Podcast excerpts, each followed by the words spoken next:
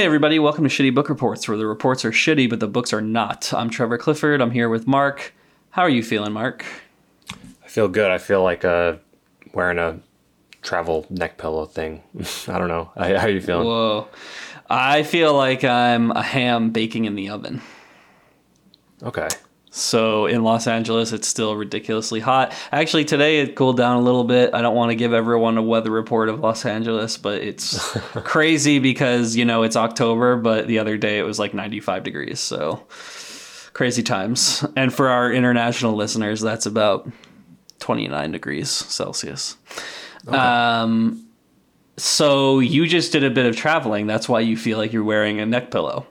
Yeah, and I also yeah. got one right here. So nice. Do you are you someone who wears those on the plane? No, I just I, I didn't even bring it with me. I'm just wearing it now.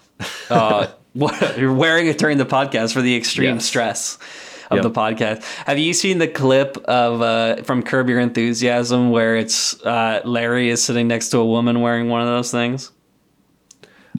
on the plane? Yeah. yeah. So. It's so good. It's amazing.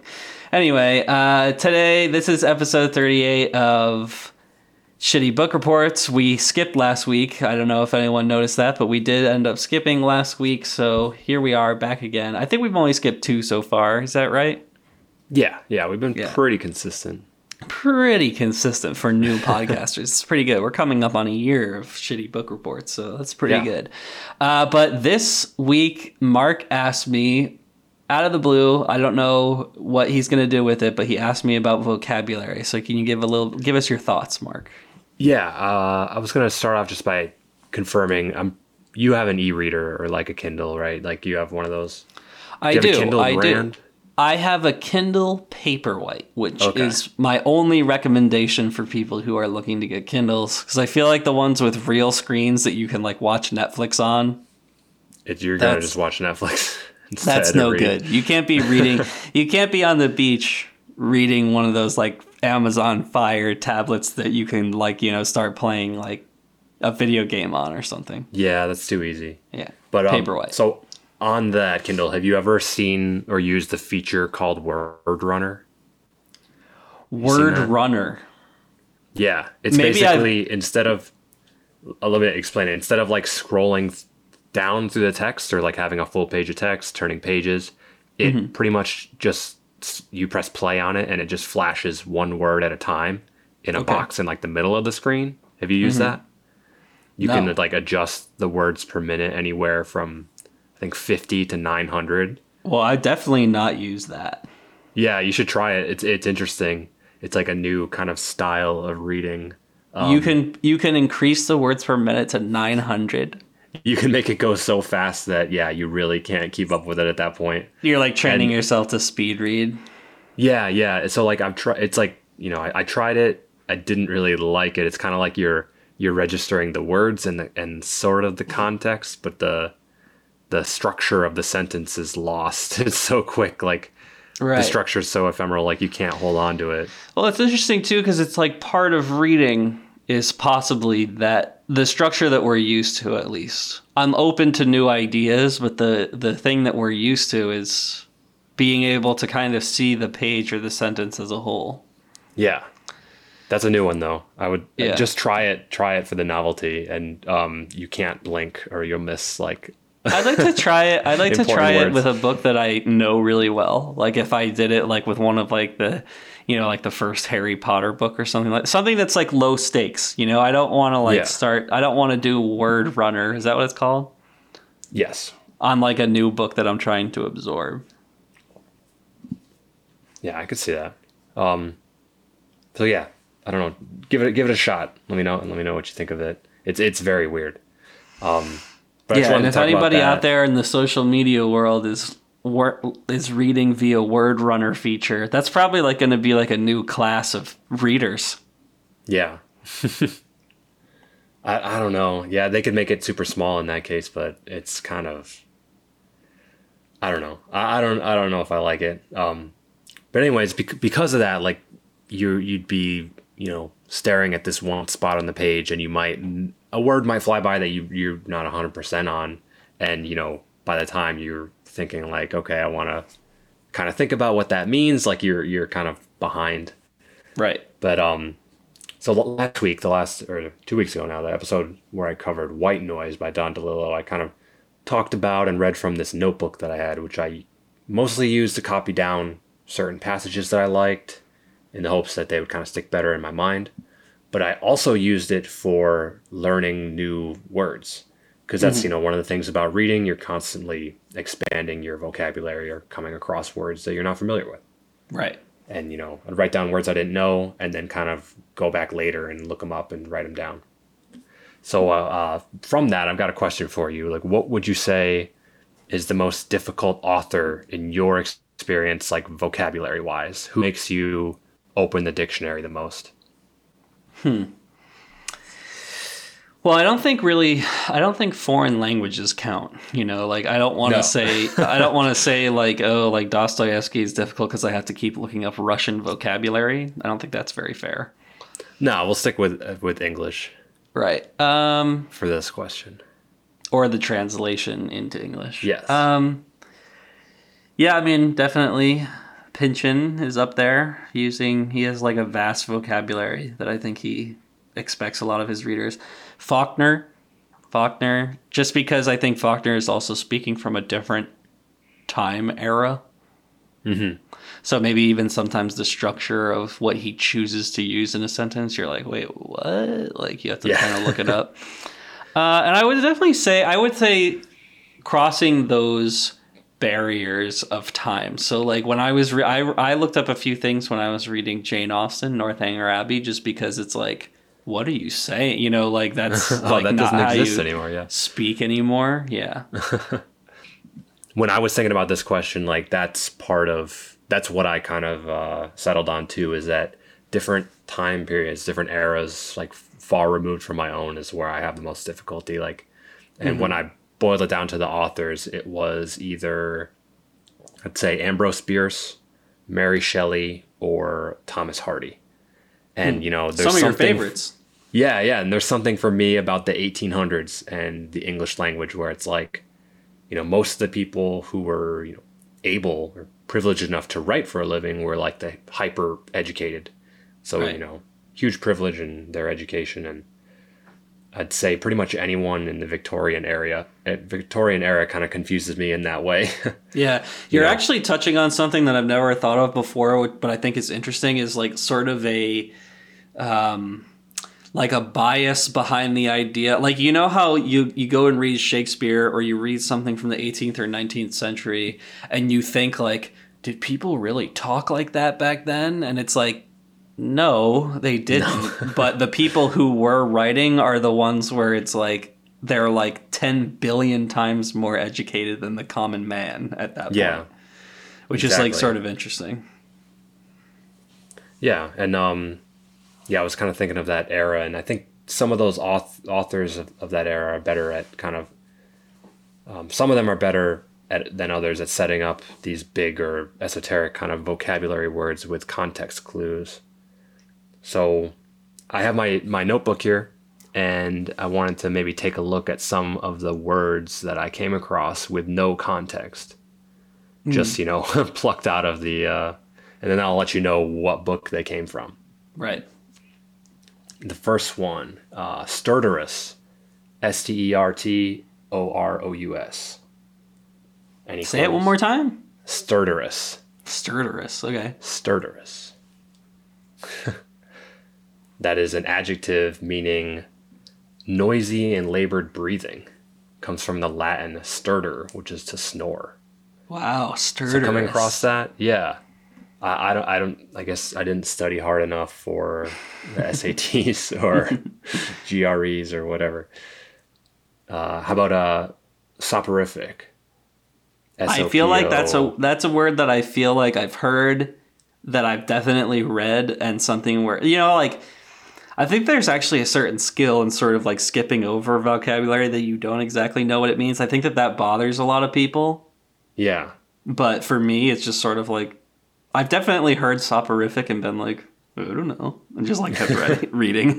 yeah, yeah. I mean, there, there. That's that's another thing. There are some words that you won't care if you don't know. You're like, uh, the context, like, it's not really adding anything, or it's not mm-hmm. taking away my understanding that much. But mm-hmm. so soporific, that's an adjective which is tending to induce drowsiness or sleep. Oh, so like if somebody's speech, it's like an adjective of like he's so soporific that like I want to fall asleep when he's talking. Yeah. Wow. Okay, that's a good one. So I got one more here, and they kind of, sort of, it's it's another weird thing that uh, you know, when we play these games or do these like thought exercises, it kind of creates something interesting. So like the three words that I picked out from this book kind of have the theme, and the theme kind of maybe follows the book a little bit. You know, it's kind of like the fir- first in, last out thing, where mm-hmm. it kind of maybe summarizes it or unintentionally, you know, gives you some of the the plot. Um, expiation. Expiation. Does it yes. have to do something with sleep? no. this is a noun meaning the act of making amends or reparation for guilt or wrongdoing, like atonement. Hmm. So these kind of all have a sort of the same mood, maybe not the same mood, but they kind of fit the book that they came from, which is uh, As I Lay Dying by William Faulkner, which is the first book in this magical notebook that I did a nice. long time ago. Copying things down word for word from As I Lay Dying would be very interesting. Yeah, I got three, four pages of kind of some cool sentences I liked, and yeah, hmm. some of these uh, vocab words. All right, next book here Persiflage. P E R S I F L A G E. Whoa, persiflage. Okay, what's that? That's a noun uh, meaning light and slightly contemptuous mockery or banter. Hmm. Another P word, parturition, which is the action of giving birth to young or childbirth. Patrician?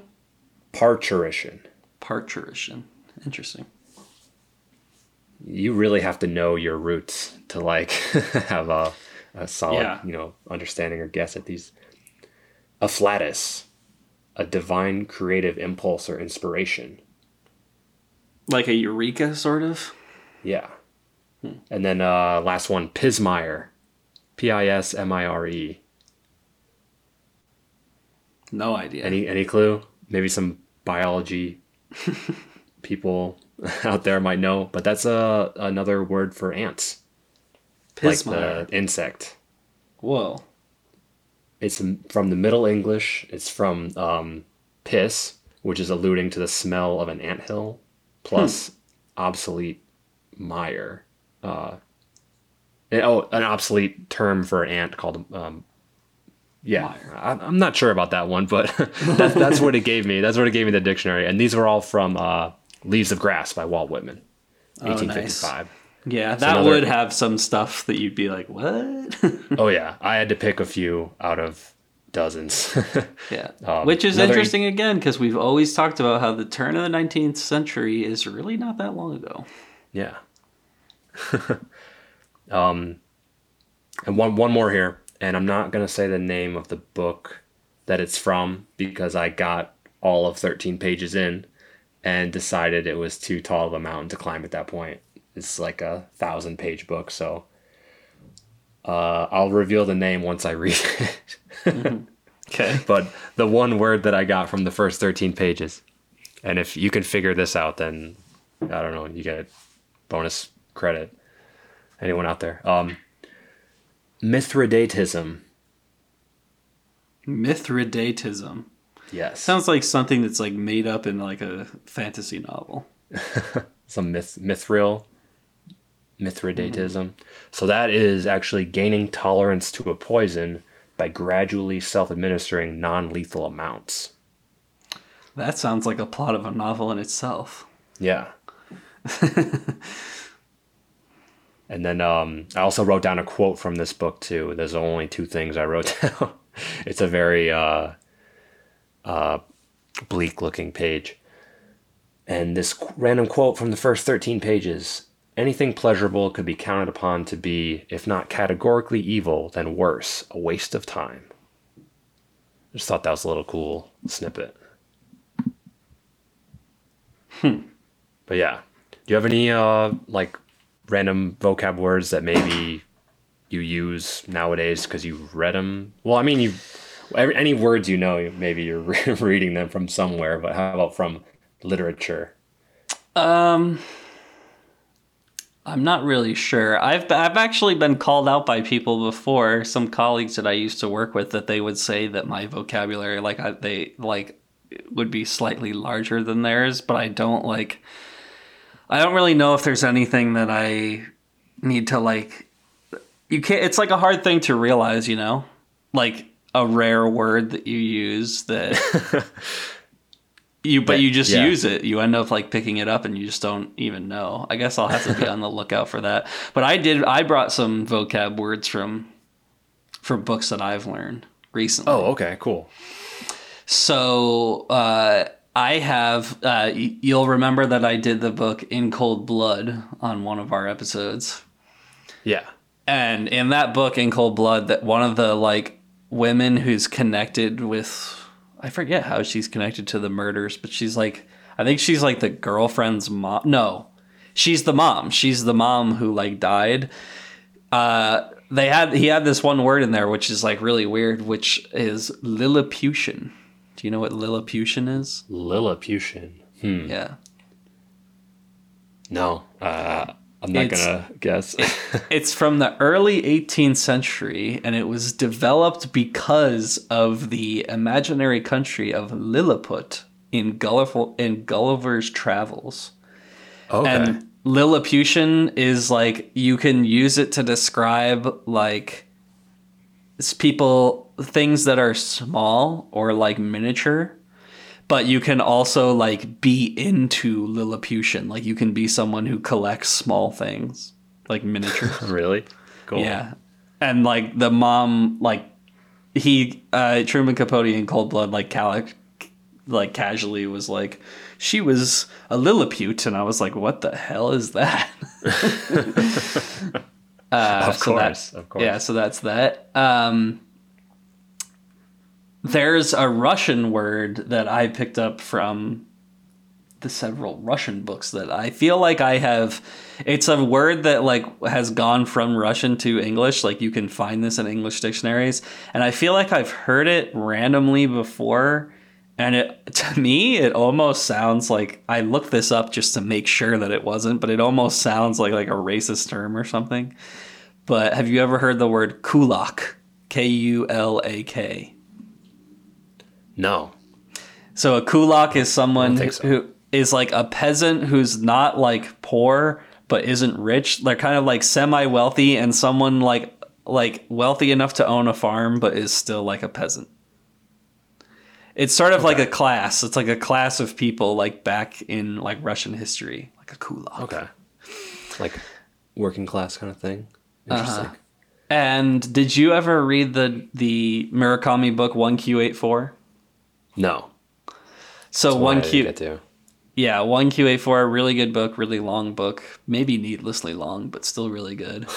um, and in that, one of the otherworldly elements is this thing, a chrysalis. You know, like a chrysalis is like an that's like the insects, uh, like yeah, caterpillar to butterfly. Yeah. So the chrysalis, I was like looking up he uses it in such a bizarre way and it may be part of the translation that i was like i want to make 100% sure that i know because it's like really important to the plot. I knew what a chrysalis was but the word quiescent do you know what the word quiescent means? Uh isn't that kind of attentive or you know like uh serving kind of thing well, it's the, it's the exact opposite. Quiescent oh. is it it means a period of inactivity or dormancy. So like oh, when uh, when like an insect is inside of their chrysalis, they're quiescent. Okay. Like not doing anything. And the last one I have is from um, this is in countless books. I just had to look it up. Um, but my the book that I had, Rendezvous with Rama, which is an Arthur C. Clarke book some one of the characters in that book is a professor emeritus. Do you know what emeritus means? Oh God. I feel like you see that all the time, and I All just time, always yeah. skipped over and been like, I have no idea what that means, but it doesn't really matter. I'm not good with uh, Latin. Yeah, in my head, it meant like a distinction, like a professor emeritus. Like maybe that means like they're like, like like higher up the chain of professors, but it actually means that you were a professor, but you were held in such honorable regard that even when you've retired, you retain your title. So basically, a professor emeritus, you could, in some way, like if someone was like, I'm a professor emeritus, as like a way of like stating that they're an expert, it's sort of almost like, yeah, but you're out of the industry. You're like retired, but you were really important. Okay. So we're all we're both like middle school or high schooler emeritus. Yes. Does that work? Yes. I am a I am a high school student emeritus. I don't know. I think the term specifically is with retirement, but Oh. Okay. we haven't retired from being high school students. Yeah. Oh wait, I, I thought of one more vocab word I learned very recently. Um, So you know how people and whatever animals that are out during the daytime they're diurnal, and then the opposite is nocturnal. Right. But then there's a there's all, another word for like uh, ones that are only active at like twilight times. You know what that one Really? That's a Yeah. rare species.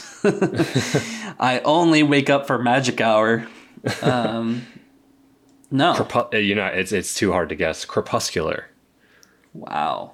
Yeah. Crepuscular. I feel like maybe di- diurnal, crepuscular. maybe like some insects are crepuscular. You know, like cicadas that you can just like hear them for like one hour during the day or whatever. Yeah. The other day, I told like a few weeks ago, I told because you know how you always hear that noise outside the cicadas, like the like Yep. drone of the thing. I told her that that noise was insects, and I think it kind of blew her mind a little bit. she was like, "What are you talking about?" And I was like, "In the trees, they're just like making that noise." And she's like, "I don't know. I think I like." Sc- like scarred her worldview or something. Oh god. Better off not knowing. Yeah. Yeah. Okay. Yeah. So here we are at episode 38. Episode 30, an even number means that I go first, right? Yes. Okay. So uh, there wasn't much vocab that I needed to look up when I was reading this because. Uh, Is it Dr. Seuss? No, yeah, yeah. today is green eggs and ham. No, uh, today I'm doing. Um, here's an author that I think always you if you're talking about literature and probably dancing around the subject of American literature as we do sometimes here on the podcast, you're gonna hear about a young gentleman named Ernest Hemingway. Have you ever heard of this person? Yes. We have What what Hemingway books have you read? we've we've made some references before. Um Yeah, I've read The Sun Also Rises and uh, very good book. The uh, For Whom the Bell Tolls. Okay. Yeah. Also very good book. Two those are two very classic. Like Hemingway, that's like those are like the Hemingway. Have you you haven't read Old Man in the Sea? Oh yeah, that as well. Okay. Those Do you three. agree with me that Old Man in the Sea is too simple? Yeah, it's pretty simple. It's too much. It's too like it's not enough. You know, it's a yeah. Like again, referencing Curb Your Enthusiasm. Have you seen the episode where they go and it and they go to Jason Alexander's house and he's written a book that's like only like eighty pages, yeah. and then they're like it's more of a pamphlet. I feel like the Old Man in the Sea is more of a pamphlet. Yeah. Don't Too call it a book. Don't call it a book, Hemingway. Get your shit straight. Anyway, so this Hemingway book that I'm doing this time is actually, I mean, it's definitely not off the beaten path. This is any book written by Heming, Hemingway is is an incredibly famous book, but I am doing uh, 1964, and I actually learned from my research today that uh, this is published posthumously. I'm doing the 1964 book slash novel slash nonfiction writing called A Movable Feast. Have you ever heard of this book? Heard of that? Yeah. That's a cool title. It is a cool title, and I'm gonna dive into. I'm gonna dive in right away to why it's called the Movable Feast, and it's actually really cool. It's posthumously um, published. It's based on some of his notebook. He was actively writing it, so it's sort of it's not really something where it's like, oh, this manuscript was like pulled together by his Yeah. estate or whatever. It was something he was actively writing towards the end of his life. Um, Wait, can I, can I take a guess? The movable why feast. why it's called that? What Sure. that means to me? Yeah, what does it mean be, to you? uh, a movable feast. That's like a, a snack on the go. yeah, right. like a like slice of go- pizza in New York. Yogurt, Gogurt. like trail mix. yeah, someday Gogurt's gonna buy the the rights to a movable feast, and then and they're just gonna go hog wild with the ad, with the social ad campaign. It's Gogurt, a movable feast. Um, No, a movable feast. It actually relates to a quote that Hemingway said to one a bio, his biographer and one of his good friends. Uh, he said this to his friend, and then basically, when his wife was putting together the publishing after he had already died, they, he said, You should call it a movable feast. But this is an indirect quote by Ernest Hemingway, and it says, If you're lucky enough to have lived in Paris as a young man, then wherever you go for the rest of your life, it stays with you, for Paris is a movable feast. And Okay. I relate to that quote pretty freaking hard because, as maybe has been discussed on the podcast before, I first lived in New York City, then I lived in London briefly, now I live in Los Angeles. And uh, wow, what a charmed life. And uh, I completely relate to that because I feel the same way about New York City. I think that if you sow your seed in New York City and it's somewhere that you've developed for any amount of critical period of time that New York is a movable feast because it is it just stays with you. Like it's not it's like a mode of observation that it allows you to get into. And I think that Hemingway probably felt the same way about Paris because this book is a nonfiction it's basically his diary. Like it's a nonfiction account of him being sort of a down and out writer in Paris at the time when uh, he's hanging out with such names as James Joyce, you may be familiar with, um, another young writer named F. Scott Fitzgerald, and his girlfriend slash wife slash tormentor Zelda Fitzgerald, uh, and Gertrude Stein, and um, basically I felt about this book when I was reading it. It's definitely a good sort of.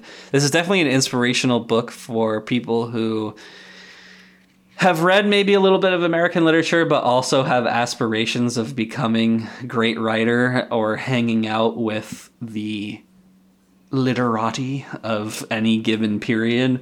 Um, in a weird way, reviewing this book, I almost felt like I was. You know how I've talked about the Joan Didion power of being in the center of everything? Yeah, the right place, right time. right place, right time. Kind of, she creates her own center of gravity, and I feel like Hemingway is the same way, where it's like, okay, so in the 1920s when Hemingway lived in Paris, and he actually. At that at this time, obviously Hemingway is not Hemingway. He has he is like starting to write The Sun Also Rises or something like that, or I forget which book he's like starting to write but he's not Ernest Hemingway yet. He lives in Paris, and it's a time of it's sort of like one of the like the famous like Paris like renaissances. Like all those people who I just mentioned lots of famous American writers are kind of in and out of the scene in Paris. And uh, he doesn't even have enough money to buy books. So it's not like he's the epic Ernest Hemingway that we think of surrounded by you know like a library of leather-bound tomes smoking a pipe.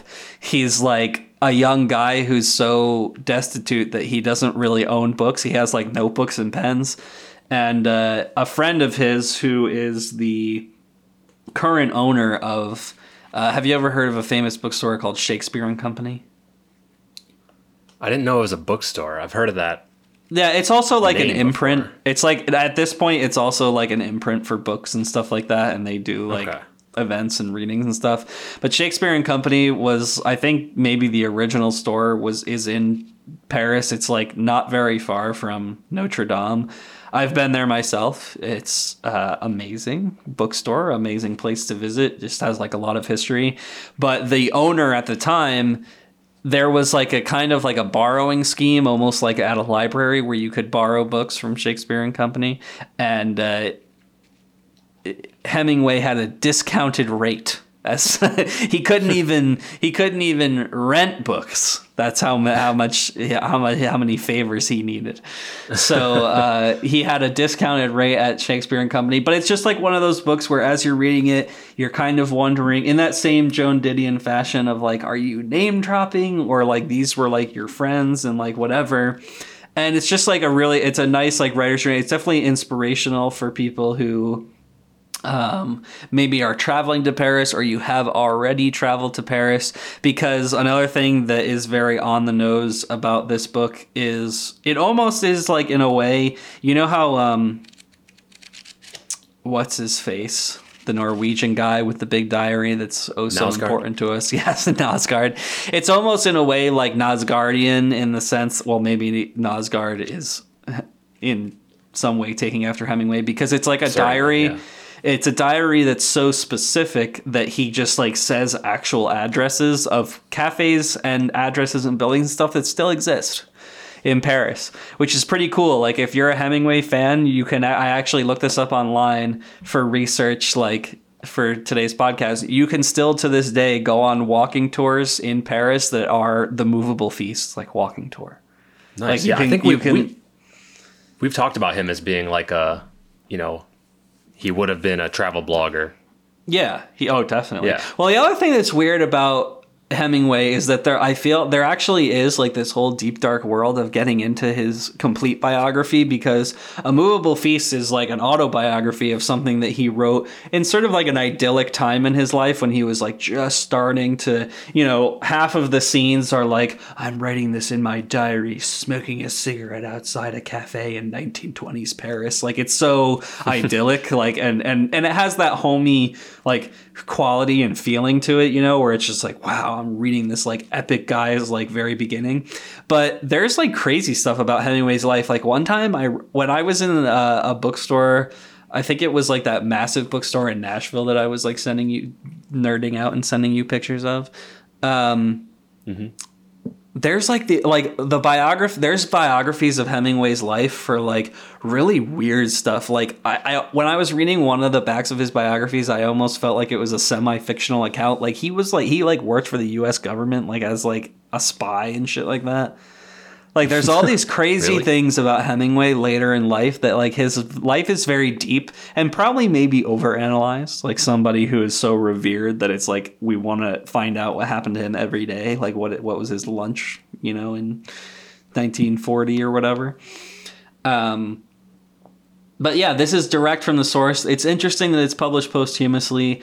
Uh, obviously, with something being published posthumously, his wife at the time like put it together his wife at the test at his time of death put it together like with his estate that he left behind with something like that, obviously you can go on Wikipedia and find there's like people who are like, she manipulated the text or she took out this part and added this part or whatever.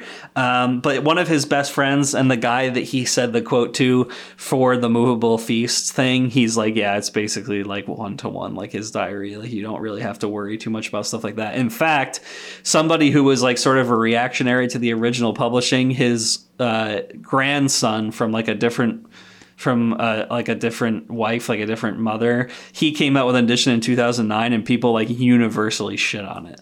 They were like, "You have like," because he was like, "The original text is."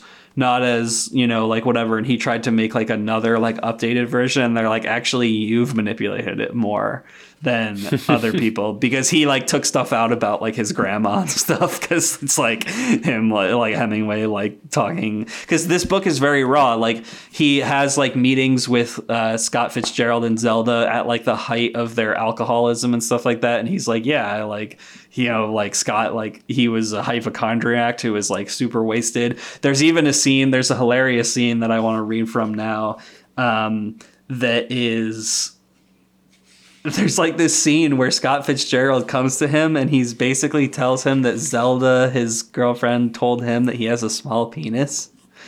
And then and Hemingway is like convincing him that he's fine. So I'm gonna I'm gonna read this for you, okay? so uh, I can't decide where I want to start because if I start too early, it's going to take forever. Uh, so they're in a cafe, and Scott like is basically confiding in Hemingway. Uh, Zelda had had has just had what they call in those days a nervous breakdown. So she's kind of freaking out a little bit and having some maybe anxiety or depression. And Scott Fitzgerald and Hemingway are in a cafe in 1920s Paris. Can you see it now, Mark? Is it sepia yes, toned? I got and the very, picture. It's very epic. Okay, so finally we were eating the cherry tart and had a last carafe of wine. He said, "You know, I never slept with anyone except Zelda." Uh, Hemingway says, "No, I didn't know." And I thought I had told you. No, you told me a lot of things, but not that. And Scott says, This is what I have to ask you about. Okay, good. Go on.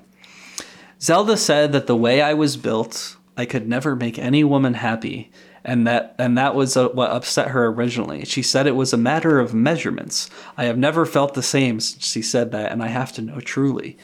Come out to the office, I said. That's Hemingway speaking in first person. Where is the office? Le Water, I said. We came back into the room and I sat down at the table so basically, he takes Scott Fitzgerald to his office to look at his penis, and oh and Hemingway says, "You're perfectly fine." I said, "You're okay. There's nothing wrong with you."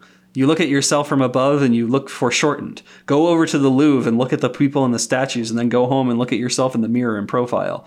Those statues may not be accurate. They are pretty good. Most people would settle for them. But why would she say it? to put you out of business. That's the oldest way in the world of putting people out of business. Scott, you asked me to tell you the truth, and I can tell you a, lot more, but this is the absolute truth and all you need. You could have gone to see a doctor, but I didn't want to. I wanted you to tell me truly. Now, do you believe me? I don't know, he said. Come on over to the Louvre, the famous you know, museum in Paris. Come on over to the Louvre, I said. It's just down the street and across the river. We went over to the Louvre and he looked at the statues but was still doubtful about himself. It's it is not basically what? a question of the size and repose, I said. It's the size that it becomes. It's also a question of angle. I explained to him about using a pillow and a few other things that might be useful for him to know. so basically, picture Hemingway and F. Scott Fitzgerald as young men looking at statues in the Louvre and being like, "The size of your penis is fine. Look at that statue. You're totally fine." It sounds like so, American Pie or something. yeah, exactly. This is this is uh, Hemingway at his most raw, but obviously there's also some Hemingway as Stifler or something. Yeah, beautiful statements in there about love and life and relationships and everything. But he does, you know, it's just bare addresses, and actually one of the reasons why it is that way is actually really cool. The way that it was published, um, like I said, posthumously put together by his estate and everything. But it's also a really cool story. Um, this friend that I keep on mentioning is this guy, A.E. Hotchner who uh, Aaron Edward Hotchner is he's like an American editor, novelist, whatever. He was like Hemingway's best friend, and it's actually in 1956. He's quoted as saying, "In 1956, him and Ernest Hemingway were revisiting in Paris the Ritz, the Hotel Ritz in Paris, and when they were eating there, and obviously at this point Hemingway has become a famous, world famous author. When they're eating there, somebody like the host or like one of the managers or whatever comes over and he says, "You know, there's a box." box of your shit in the basement. and Hemingway is like, "Whoa, I didn't realize. Like, I don't really remember like storing these things when I like he must have moved out of Paris or you know, this is how the world worked like back then. It was like you left your shit behind. And it's another cool thing about removable feasts is like obviously no one has an iPhone. So like there's one story when he goes to meet Fitzgerald and it's like, "Oh, he just like wasn't at the hotel that we agreed at, so I'm just to stick around for a day to see if he like comes around." you know? Um so yeah, they're in this Paris. They're in this cafe in Paris in 1956, and basically they just find a, ch- a chest full of Hemingway stuff. Again, very Joan Didion esque. It's a 1920s Louis Vuitton chest that had been made specially for him back in the day. it's like Whoa. what the hell, um, and. Uh, and Hemingway opens up this chest and he's like, "Oh shit, these are my diaries." And then he just starts working on this book because he had surrep- surreptitiously found these diaries like you know 30 40 years later that's um, awesome so yeah it's a really cool book i would definitely say it's kind of one of those books where i would say if you want to be like inspired to like it's like the tip top of like I want to be an author. I want to be like cool. And it's like these were the cool cats. Like these were the people who were hanging out in Shakespeare and Company in 1920s Paris um, on the heel of Proust's death and uh, and just living life to its absolute literary fullest. um, and trying to get their careers off the ground. So I'll s- pause everything. I'll stop my shitty book report with probably one of the longest one star reviews that I've ever read. It's only like two short paragraphs, but I feel like I have to read the whole thing because Sounds like a I rant. Can, yeah, I can definitely get why some people don't like Hemingway. I think I personally think you're a little bit nuts if you don't like Hemingway because he's such an institution and he obviously uh, changed the course of literary history. But uh, James Spina, his one star review for A Movable Feast. I'm heading for Paris on a work related trip in a few weeks, so I thought I'd get in the mood by dipping into Papa. A lot of people call Hemingway Papa. Big mistake. know that. I guess you had to be there. This is nothing but a bunch of mundane moments strung together by some boring name dropping and squalid hygiene habits. I've never really been a fan of anything other than Ernie's short stories, and now I remember why. He didn't write briefly for effect, he did it because he didn't really know enough words. it always sounds like he's peeking over his chubby little shoulder, looking for a camera, the camera, ready to laudscape his every thought. A movable feast is really nothing more than a movable fat man looking for a meal and some hotties to hang on his precious words. Paris is. Paris is prep. Paris prep is far better satisfied by listening to some Django, sipping on a cream of coffee, and pondering the reason cufflinks are used on French cuff shirts. Sounds like he thinks of uh, Hemingway as like Ferris Bueller being like, Yeah, yeah, right. you know, breaking the fourth wall or like, Yeah, he's just looking. Yeah, he's he's ready to look at the camera and he's trying to pick up hotties, which is definitely another element of a movable feast. Uh, yeah, he's definitely uh, catting around Paris, even though he's married at the time. There's there's many salacious, salacious I don't even know salacious. salacious details. Yes, your vocab intro effed me up. uh, so yeah, a movable feast. Definitely check it out if you want to be inspired to write. Check out a movable feast. Nice. That's interesting that you that was your takeaway from your book this week because I have something kind of similar. Like they kind of would pair together with the book that I covered this week. Cool. Uh, but first, you know, a little behind the scenes. You know, Trevor and I, we were gonna record on short notice last week with only like a few days to read. Um, but then we, you know, kind of decided to push it push it off a week. But um, because of that, you know, original like short uh, window to you know finish a book, I decided it was time to read this sort of alternative book that I w- had been considering for a while. Not not even really close to a novel, and it's something that I originally saw recommended by uh, a person by the name of Arian Foster, who is actually a recently retired NFL player.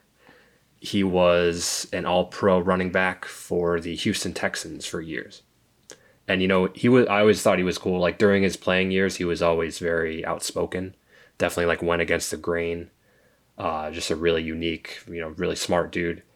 And ever since he retired like a few years ago he's just been doing cool stuff. Like he's got his own podcast where he talks to you know wide range of people and he's really just kind of open to learning all the time and keeping like an open mind and anyway he, he recommended this book that, I, that i've got here which is yeah not a novel more like a I mean not really self-help either. It might fit in its own category. It's it's a motivational read, I guess. Inspirational, motivational kind of thing. And it's an interesting look at the creative process and where people get caught up in trying to be original in their mm-hmm. creative pursuits. Mm-hmm. Now, you've definitely put your life in a more, you know, creativity based path than myself. Like, do you worry about being original or staying creative or not, you know, treading um, the same paths as others? How, how do you feel about that? Uh, it's like an interesting thing to bring up because I think this is something that gets kind of like beaten out of you in art school, to be honest. Yeah. Um, it's kind of like first of all, like every like creative professional like person kind of gets quickly over like the idea of like constructive criticism and like taking criticism and like whatever because your professors kind of like just sort of like harass you until everything is shit and like tell you everything is horrible and like also a lot of the like art school process is like having your other peers tell you what you think they think and then you kind of have to like you develop this like idea that um it's called like the grain of salt, you know, like you take everything with a grain of salt and if you want to if there's like a certain criticism that comes your way and you and you're starting to accept it, then that means it's like a genuine one kind of. Okay. Um but as far as like originality, yeah, I would say like there's actually a really great book and I'm going to type it into Google like really quickly um by uh bu- bu- bu- Austin Kleon, who's like a TED Talk kind of guy. Oh, what what's the book called? show your work? Oh, because that's funny. Um, the book that I'm covering today is by him, and it's called "Steal Like an Artist." Oh, okay. oh my god, I can't believe you're doing "Steal Your Steal Like an Artist." That's the one I was trying to say. No, seriously. Yeah. I was leading up to saying because there's that book where it's basically telling you that you should basically try to emulate your heroes because because of your point of observation did you already say Austin Kleon's name? Was I like not? No, no, no. I, w- I was leading up to it, but that's awesome. Whoa. Okay. Yeah. So steal your. There's show your work, and then there's steal your work, right? Yeah, I haven't. I haven't. Steal like an uh, artist is, and show your work. Yeah. Yes, exactly. I've only read this one. Yeah. Uh, so this is background for people. It's a book by Austin Kleon. He's from Austin, Texas, and you know this book is cool because it's not it's not conventional at all. There's a lot of um, I guess I would say Demetri Martin esque drawings in it and tons yeah. of quotes like from cool people. Like, let me uh, read this real quick from page eight. As the French writer Andre Gide put it, everything that needs to be said has already been said, but since no one was listening, every everything must be said again. Yeah. No, you yeah, know, I'm definitely nothing is original. Yeah, it's funny that I was like you did this book because I was leading the conversation towards there's like this concept steal your work where it's basically like or steal like an artist where it's basically like it's the idea that like have you ever heard of like I'm sure you've heard of it like the scientific I like they prove that if you observe an experiment it changes it. Have you ever heard that? Yeah there's like some quantum theory thing about like if you observe an experiment then it like necessarily changes the outcome and the i think it's this has an effect yeah yeah and i think it's the same thing with um, steal like an the concept of steal like an artist is basically like if you went and said i'm going to write uh, you know a movable feast just like i like hemingway did then your adaptation of it would be different it would yeah. be from you. It wouldn't be from Hemingway. Yeah. Yeah. And um yeah, that's cool. It's and like this this book is really kind of even I mean, it's it's about every medium too. You know, it's not about just being uh, you know, writing or you know, filmmaking or any other kind of art. It's it's it's a it's kind of just a kick in the ass to stay creative in whatever you do. Right. And like the message is pretty consistent throughout. It's like you go you know it kind of boils down to draw the art you want to see write the books you want to read do the work you want to see done and uh, so so you've read this before did, did you ever take anything from it like to you know if you're in a creative funk or something or hmm. um, yeah, I don't know. To you stealing anything? yeah, definitely. It's not. I don't know if it's like a creative funk. Actually, steal like an artist. This is like sort of funny, but the my original introduction to Austin Kleon is his other book called Show Your Work, which is also like sort of like pamphlet sized.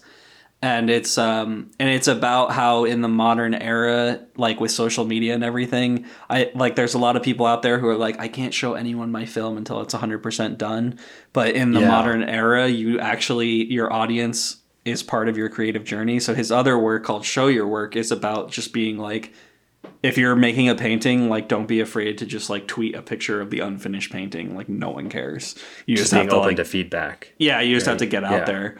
And um, so then steal like an artist. Actually, my one of my former managers at my very corporate, not super creative job, he was trying to like make us kind of take bigger liberties with like trying to get us to be more creative in like this corporate box and he gave the whole team steal like an artist Nice. And it's like, yeah, it's like this sort of concept. And yes, it did lead to not really stealing, but like I filmed a commercial for that company where it was like, okay, marketing department, here's the idea. Here's a commercial that we like. We're going to try to make that commercial like pretty much exactly the same except for our product.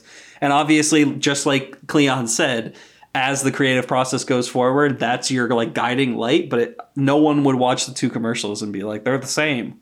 You know? Yeah. Yeah. And so. um, no, that's cool. Um, and yeah, this is it's just a neat book. You know, it's kind of it's a nice uh, coffee table book, like maybe something we've talked about before. And a little more but background. None, but from, neither of us have coffee tables. Yeah, no coffee table to put it on. I have but, to buy um, a coffee table just to put coffee table books on it. Yeah, it's uh, it's from 2012. It's like a New York Times bestseller. Um, and the reason I read this, I mean, I'm not involved in too much creative like other than this podcast i guess you know? I like to try and write every once in a while I like to try and draw uh, you know do certain artistic things and sometimes i'm good at it sometimes i'm not and you know i just was looking for some kind of inspiration or maybe some more um, i guess guidance on how to even start you know in some things but um, i guess so so this book it, it kind of it's set up where it's 10 steps of either things you need to remind yourself periodically or like specific ways to kind of keep your creative fire burning. So I'm just going to run through those 10 things because they're right on the back cover. And it says, uh, you know, unlock your creativity. One, steal like an artist. You know, we kind of talked about that. Two, don't wait until you know who you are to get started. Mm. Three, write the book you want to read and I'm still kind of figuring out what book I want to read because I've always wanted to, you know. Um, yeah, I think there's actually a similar. I think there's actually a similar, weirdly enough, uh, Metallica quote of that of basically James and, and, Lars saying like we made the music that we weren't hearing because we yeah. wanted to hear it. and that's yeah, that's so that becomes so apparent when you listen to like they they've done a lot of covers of like shit that they were into. And mm-hmm. they you know their stuff is so much in my opinion so much better than their influences yeah. like yeah making um, up their um, own thing. yeah. Uh, number four on the list use your hands. That's you know self-explanatory. Number five side projects and hobbies are important. You know it kind of you divert your attention a little bit and that can maybe help you in your in the main thing that you want to you know be creative in. Right Number six, the secret: do good work and share it with people. Like you were saying, you know, don't be afraid to show your work. Yeah, he wrote like a whole other book about that. yeah. Number seven, geography is no longer our master. You know, modern times you can find out everything you want to know about anything. Absolutely um, true. Number eight, be nice. In parentheses, the world is a small town. Just true. Don't burn any bridges. Also 100% true. This yeah, Austin sure. Kleon guy is a genius. uh, number nine, be boring. It's the only way to get work done. I think that's kind of, you know, set a schedule, try and stick to it. Mm-hmm. Um, you know, well, that's like, that's also a that's a discipline. That's advice from uh, Mr. Haruki Murakami. His his like whole thing is like I do the same exact thing every single day, no matter what, and obviously you can see the results. I mean, he comes out with a book like every few years. He runs ten miles a day or something, right? Yeah, he runs, then writes, then like yeah, he like it's the same thing every day, which is actually interesting because I recently rewatched the documentary Jiro Dreams of Sushi about the sushi master. And I think that might also have like a it might also be like a semi-cultural thing, like a Japanese thing of like do the same thing always every day until you're a master. Yeah. The 10,000 hours, but yeah. You know, divided by it. you know every day every day. Stick to it. And then number 10 last on the list creativity is subtraction. Hmm. and the quote kind of that fits that or you know the example from the book is right here. The right constraints can lead to your very best work. My favorite example Doc, and you know we talked about earlier dr seuss wrote the cat in the hat with only 236 different words so his editor bet him that he couldn't write a book with only 50 different words. Dr. Seuss came back and won the bet with Green Eggs and Ham, one of the best selling children's books of all time. Nice. So only 50 words in that one. Nice. and that would make sense for like a children's book, like yeah. narrowing down the vocabulary and understanding. That's awesome. And then, um, so yeah, this is a great, great book for kind of uh, getting yourself back on track because you know most most people have something that they like to do, maybe some hobby. Um, it's not all always about, and it, um, you know, turning it into a career or making money off of it. Even even if uh, it's just something you enjoy doing, it a way to help you be more creative. It'll you know help you feel better about whatever you're doing, even if you're not even sharing it with anyone. Yeah, um, so I'm going to end here with a short paragraph that was interesting to me. Just another kind of this book is you know filled with sort of stuff like this. Remember, even the Beatles started as a cover band. Paul McCartney has said, "I emulated Buddy Holly, Little Richard, Jerry Lee Lewis, Elvis. We all did." McCartney and his partner John Lennon became one of the greatest songwriting teams in history. But as McCartney recalls, they only started writing their own songs as a way to avoid other bands being able to play our set.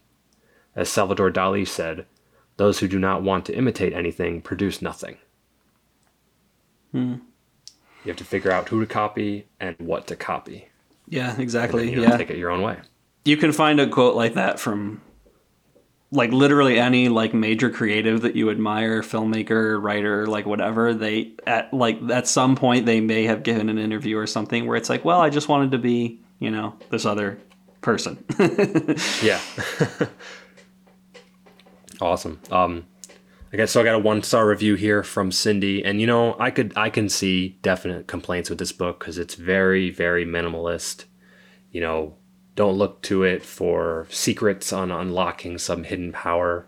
It's mm-hmm. really, I think, better suited as just like a nice reminder that you got to kind of stay active, pay attention to what it is about the art that you like, and you know, take it from there. And that's kind of what I what it did for me. I would say. Um, so the one star review here. the advice is so generic that it ends up being nothing more than empty blanket statements. It's forgettable, shallow, and serves no great purpose. The book is more of the author's art project to further build his personal brand. Still, you would think the project could be a little more original or valuable. Wow, harsh. Yeah. I don't know. I think that I, I would disagree with her. I think that she's looking for the miracle cure. Yeah, yeah, it's not when really it's like not a guide. It's basically just telling you like it's. I think I think part of his like whole thing is giving you permission. You know. Yeah. Like it's okay. Just like do what you're thinking. Like just write like write supposedly the same book as Zadie Smith or whatever. It won't be the same. yeah. exactly. Exactly. No, that that's that's awesome. Um. So its effects on me are um, to be determined. Nice. When I produce the next, you know, great American novel by copying Green Eggs and Ham. Only fifty words. It'll probably that would probably be the old man in the sea. That's what that's probably what he did. All right. Yeah. So uh, 2012's "Steal Like an Artist" by Austin Kleon. Ten things nobody told you about being creative. Nice. So check that one out. So thanks for listening, everybody. This has been another episode of Shitty Book Reports. You can find us every Sunday on Spotify, SoundCloud, Stitcher, iTunes, Instagram, and Twitter at SBR the Podcast. Uh, no spaces there. You can also email us at sbrthepodcast at gmail.com. Give us your comments, suggestions, corrections, or you know whatever you're feeling. See you next time.